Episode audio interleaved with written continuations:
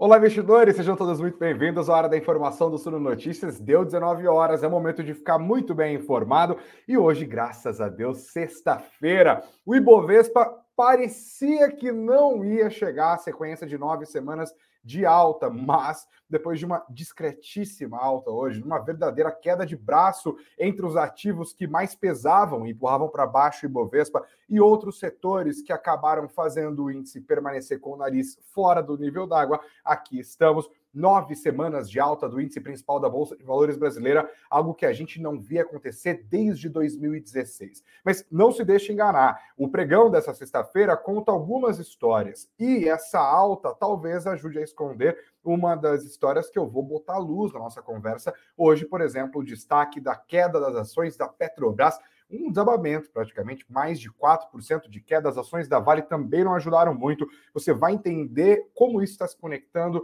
com os, as decisões sobre juros que estão acontecendo lá fora. Pois é, um banco estrangeiro qualquer decide o que fazer com seus juros alhures e por aqui as ações de Petrobras e Vale caem. Eu vou fazer essa conexão para todos nós. Além disso, tem os destaques do mundo corporativo de hoje, tem dólar, tem FIX e tem as expectativas para o que vai acontecer com a nossa economia, com a nossa bolsa na semana que vem. Aliás, você também pode deixar sua opinião aqui votando na nossa enquete, se você está ao vivo com a gente no YouTube e também votando no Spotify. Você acha que na sexta-feira que vem estarei aqui anunciando a décima semana semana seguida de alta do Ibovespa? Deixe seu voto, deixe também o seu comentário e fique, obviamente, muito à vontade nessa sexta-feira para deixar o seu comentário aqui. Aproveite para nos dizer de que lugar do Brasil e do mundo você está acompanhando o Suno Notícias. A nossa conversa começa logo depois da vinheta, são 15 segundos ideais para você sentar o dedo no like, se inscrever no nosso canal e compartilhar o link. Vem, vem, vamos ficar bem informados.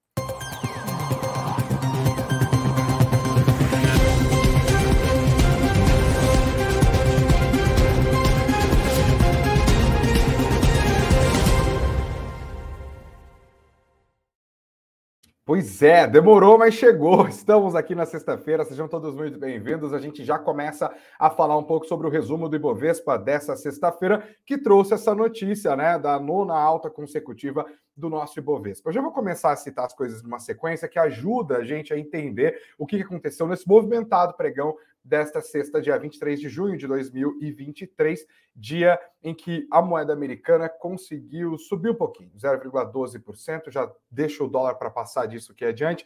R$ 4,77, eu te dou uma doleta 4,7779. O que está acontecendo, gente? A gente está vendo um acumular de dados grandes economias do planeta, apontando para um cenário complicado. Atividade econômica fraca nos Estados Unidos, atividade econômica mais fraca na Europa, atividade econômica frustrante na Ásia. E isso acabou fazendo com que as bolsas mundo afora sofressem nesta sexta-feira. Qual que é o temor dos investidores? Que, em meio a desempenhos fracos de atividade, mas de inflação resistente, os bancos centrais continuem a sua caminhada de elevação de juros lá fora e que isso jogue a economia global numa possível recessão. E com isso, a aversão a risco se impõe a galera decide passar o final de semana vendido ao invés de comprado, ou então realizando lucros daqueles papéis que avançaram ao longo dos últimos pregões, tá? Nós tivemos isso acontecendo nessa sexta-feira e lá nos Estados Unidos as bolsas foram para baixo, pressionando o nosso Ibovespa, inclusive. Hoje, Dow Jones caiu 0,65%, SP 500 0,77%, a queda do Nasdaq foi um pouquinho maior, de 1,01%.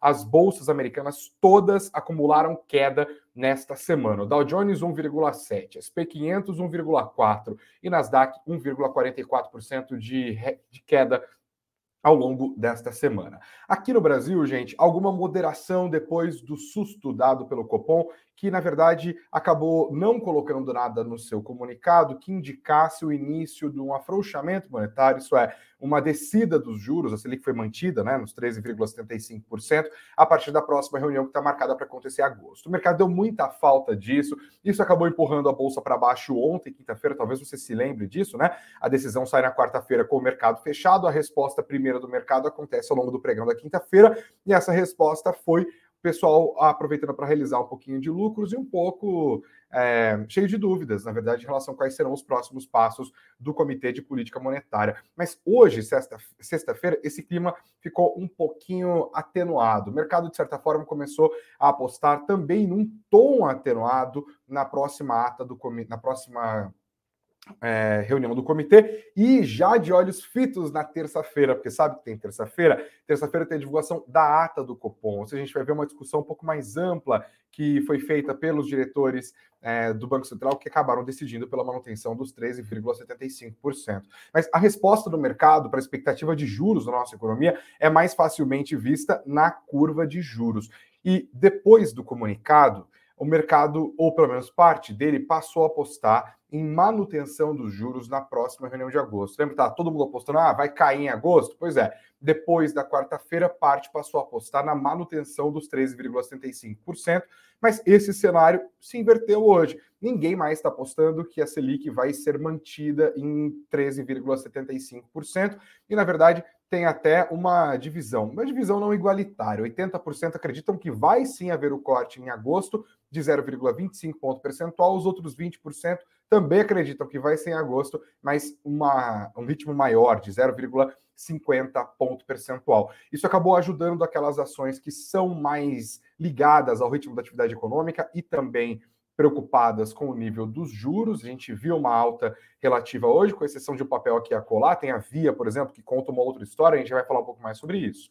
Mas, enquanto o mundo estava preocupado com a possibilidade de uma recessão, enquanto os juros vão subindo lá fora e os indicadores econômicos apontam para fraqueza, nos Estados Unidos, na Europa e na Ásia, o que, que aconteceu com os preços das commodities? Bom, se a gente corre o risco de entrar numa recessão, as commodities vão ser menos demandadas. Nós aqui no Brasil temos empresas exportadoras de commodities como os grandes pesos pesados do nosso Ibovespa, a saber, a Vale e também a Petrobras. E com isso, queda do minério de ferro, queda do petróleo e as ações dessas empresas caíram. Especialmente no caso da, Va, da Petrobras, perdão. E aqui eu aproveito já para dar a resposta da Thumb, que faz a provocação aqui, né? Essa imagem que está no título do nosso vídeo também do nosso podcast. O que, que aconteceu com a Petrobras? Não teve nenhuma mudança substancial em relação à Petrobras, não teve nenhuma notícia que movesse os preços dos ativos para lá e, e para cá de maneira estrutural. Foi basicamente uma nova queda no preço do petróleo, reforçada pelo, pelo temor de uma é, recessão global,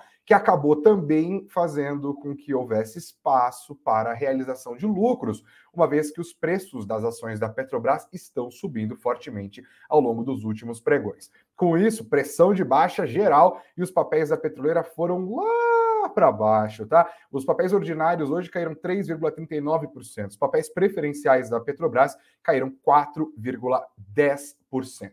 E com isso, as ações menores subindo com o mercado começando a voltar a apostar na queda da Selic em agosto e as ações pesos pesado caindo conforme os preços das commodities foram para baixo hoje, esta foi a queda de braço do Ibovespa e o saldo líquido disso foi uma elevação de 0,04% do nosso Ibovespa. Ele praticamente não se moveu em relação ao fechamento de ontem, quer dizer que não tenha se movido ao longo do pregão, mas em relação ao fechamento de hoje, comparando com o fechamento de ontem, quase estabilidade, 0,04%, colocou o Ibovespa nos 118.977 pontos. Com esse resultado dessa sexta-feira, de uma elevação de 0,04%, o Ibovespa conseguiu terminar a semana avançando, mas assim, um avanço bem discreto, tá? 0,18% foi alta do Ibovespa, ainda assim, nove semanas de alta. O bull market, portanto, continua. E a última vez que o Ibovespa chegou a subir nove semanas seguidas foi lá, já no distante ano de 2016. Mas, ainda assim, estamos, tá? Lembrando que desde o início desse processo de alta do Ibovespa, ao longo, portanto, das últimas nove semanas, o índice principal da Bolsa de Valores brasileira avançou 14%, e com isso a moeda brasileira também acabou se beneficiando um fortalecimento bastante importante, tá?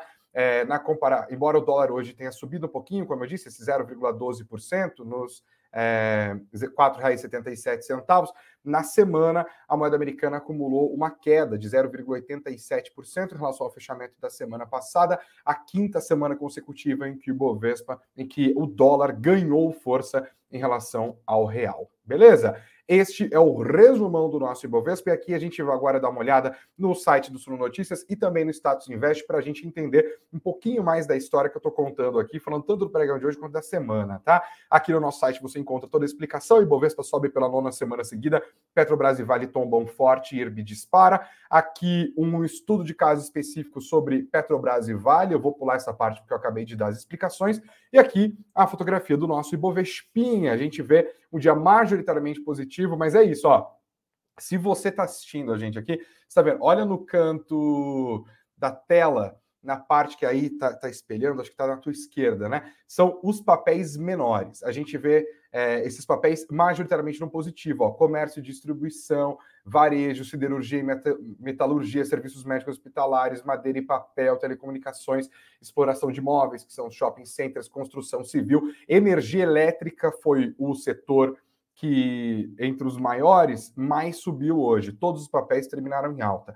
Mas os três setores mais pesados puxaram para baixo. É o caso do setor de mineração, que tem as ações da Vale perdão, e da Bradespar, ambas em queda, apesar das ações da CSN Mineração terem subido um pouquinho, mas CSN Mineração perto da Vale pesa quase nada. Né? Então, a Vale puxou bem para baixo o Bovespa hoje, assim como Petrobras, as ações da Prio também foram para baixo. E no setor mais importante, que são os bancos, alta é, de alguns papéis, mas os papéis mais pesados, que são Itaú e as preferenciais do Bradesco, acabaram subindo. As ações do Banco do Brasil avançaram bem pouquinho, quase não se moveram também. As unidades do BTG Pactual continuaram a subir 0,60%, a maior alta entre os bancos para você ter uma noção. Enquanto as ações da Itaúsa acompanharam as ações do maior banco privado do país, caindo hoje, mais inclusive do que as ações do próprio Itaú.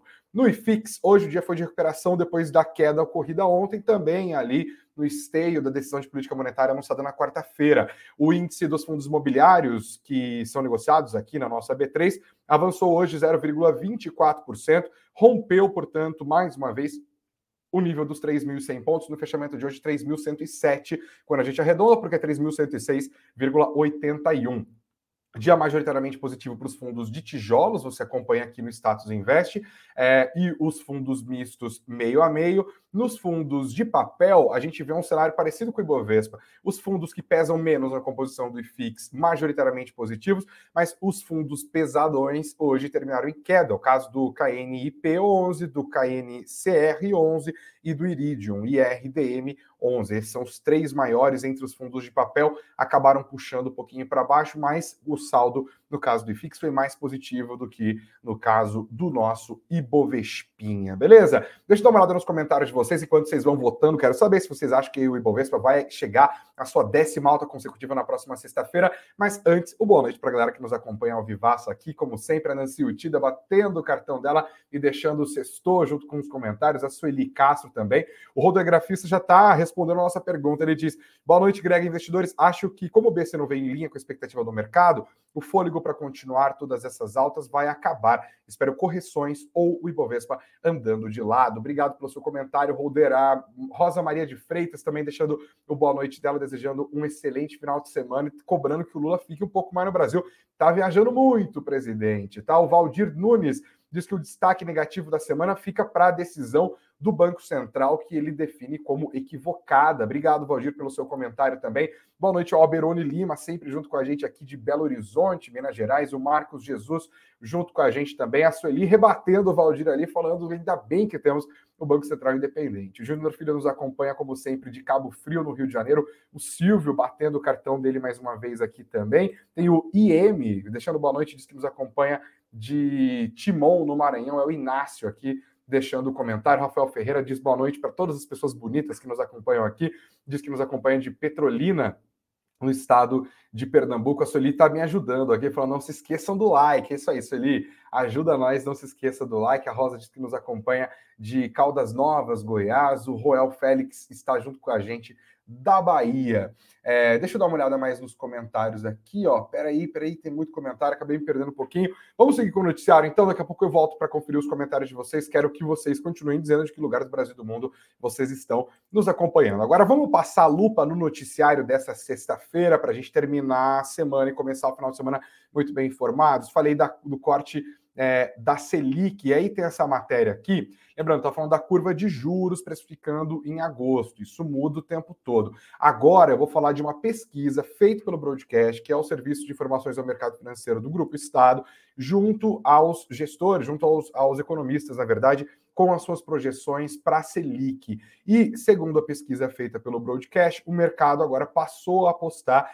que a queda da Selic, na verdade, foi empurrada com a barriga para o mês de setembro, portanto, não mais não mais, perdão, no mês de agosto. Pesquisa feita com 36 instituições, que inclui bancos, administradoras de recursos e consultorias, mostrou que a aposta mais forte é setembro. Dos entrevistados, 53% esperam queda da Selic apenas na reunião marcada entre os dias para, para acontecer nos dias 29, dia 19, perdão, e dia 20 de setembro. 16 é, são, são esses 53%, eu vou falar em número, né? Porque são 36 instituições consultadas, 19 acreditam que vai cair em setembro e 16 ainda vem a chance de um corte no próximo mês. Uma casa consultada, a Asa Investments, projeta uma flexibilização, portanto, uma queda da Selic somente em 2024. A gente vai continuar acompanhando isso porque tem tudo a ver com os ativos de renda variável, também renda fixa. Destaques agora do mundo corporativo, a gente começa pela CVC.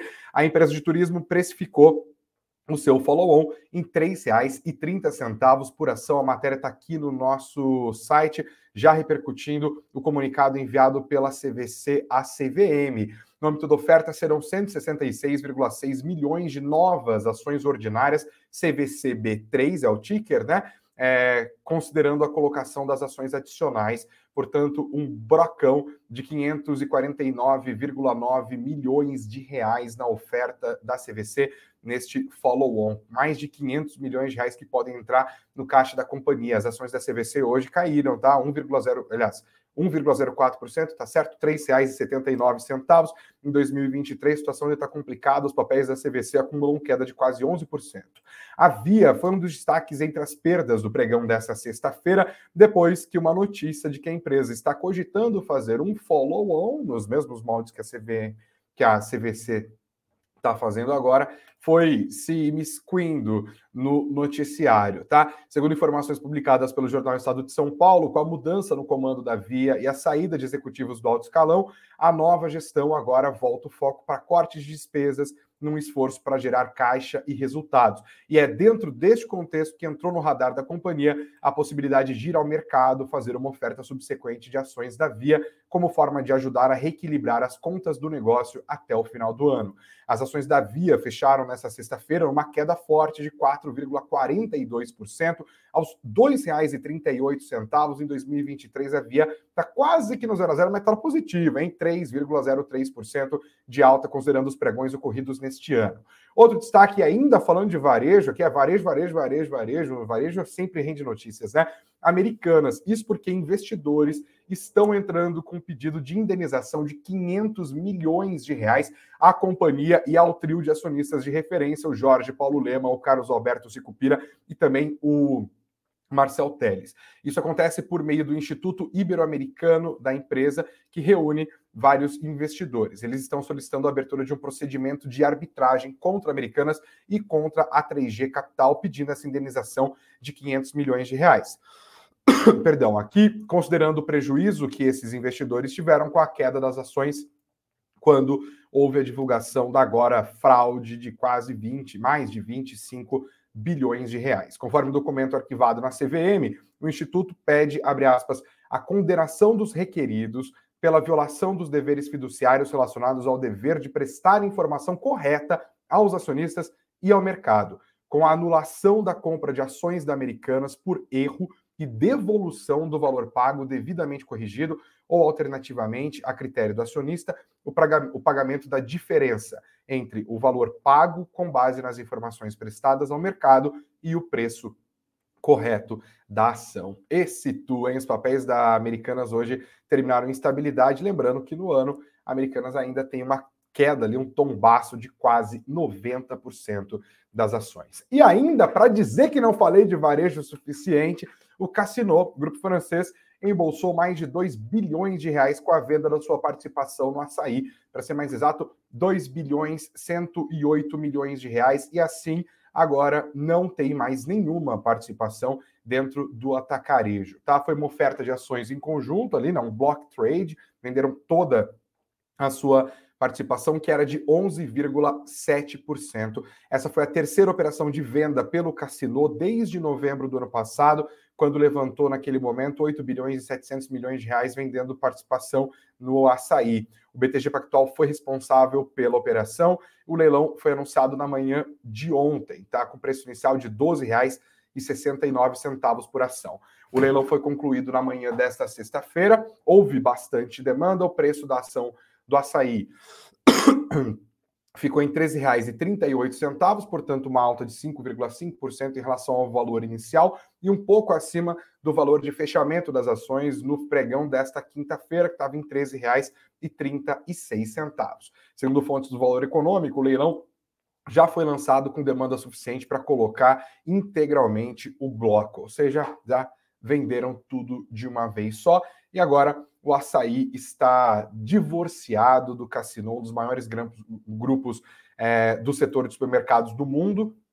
Lembrando que o Cassino está fazendo essas vendas e agora concluiu ter, de terminar suas vendas de participação dentro do açaí, porque o grupo francês tem uma bela de uma dívida, está precisando negociar junto aos seus credores, isso lá na França, tá? Terminamos, portanto, temos um divórcio aqui agora entre o açaí também e o Cassino. Deixa eu voltar para os comentários antes de dar o resultado da nossa enquete. O Real Félix está acreditando que na próxima reunião o Copom deve indicar a mesma taxa de juros com viés de baixo, ou seja, não reduzir a Selic, mas é, sinalizar que se for se mexer dali por diante, vai para baixo, tá bom? Muito obrigado. A Rosa Maria está dizendo, chega a ser piada pedir indenização da Americanas. Tomara que seja feito. Obrigado, Rosa. O Fleck disse que o jeito é comprar mais ações da Vale porque a semana que vem é o último dia útil antes de pagamento de dividendos. Obrigado, Fleck, pelo seu comentário aqui. A Rosa falou que tem açaí na carteira, tá bom? Gente, vamos dar uma olhada no resultado da nossa enquete. Eu perguntei para a audiência do Suno Notícias o que, que ela acha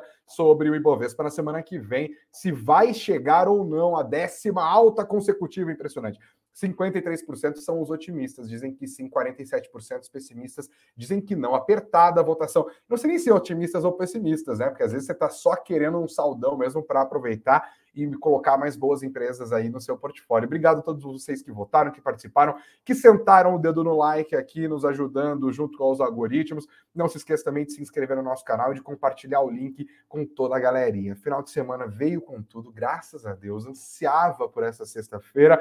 Não se esqueça de ter muito juízo e de acompanhar o Sono Notícias nas nossas plataformas de áudio. Temos conteúdo a ser publicado sábado, domingo, tem nosso site sempre atualizado, nas redes sociais sempre movimentadas. Procure por Suno Notícias no Instagram, no TikTok, no, no qual que eu esquecendo? No Twitter, e você sempre vai achar nosso conteúdo. Também tem o nosso site, claro, suno.com.br barra notícias, suno.com.br barra notícias.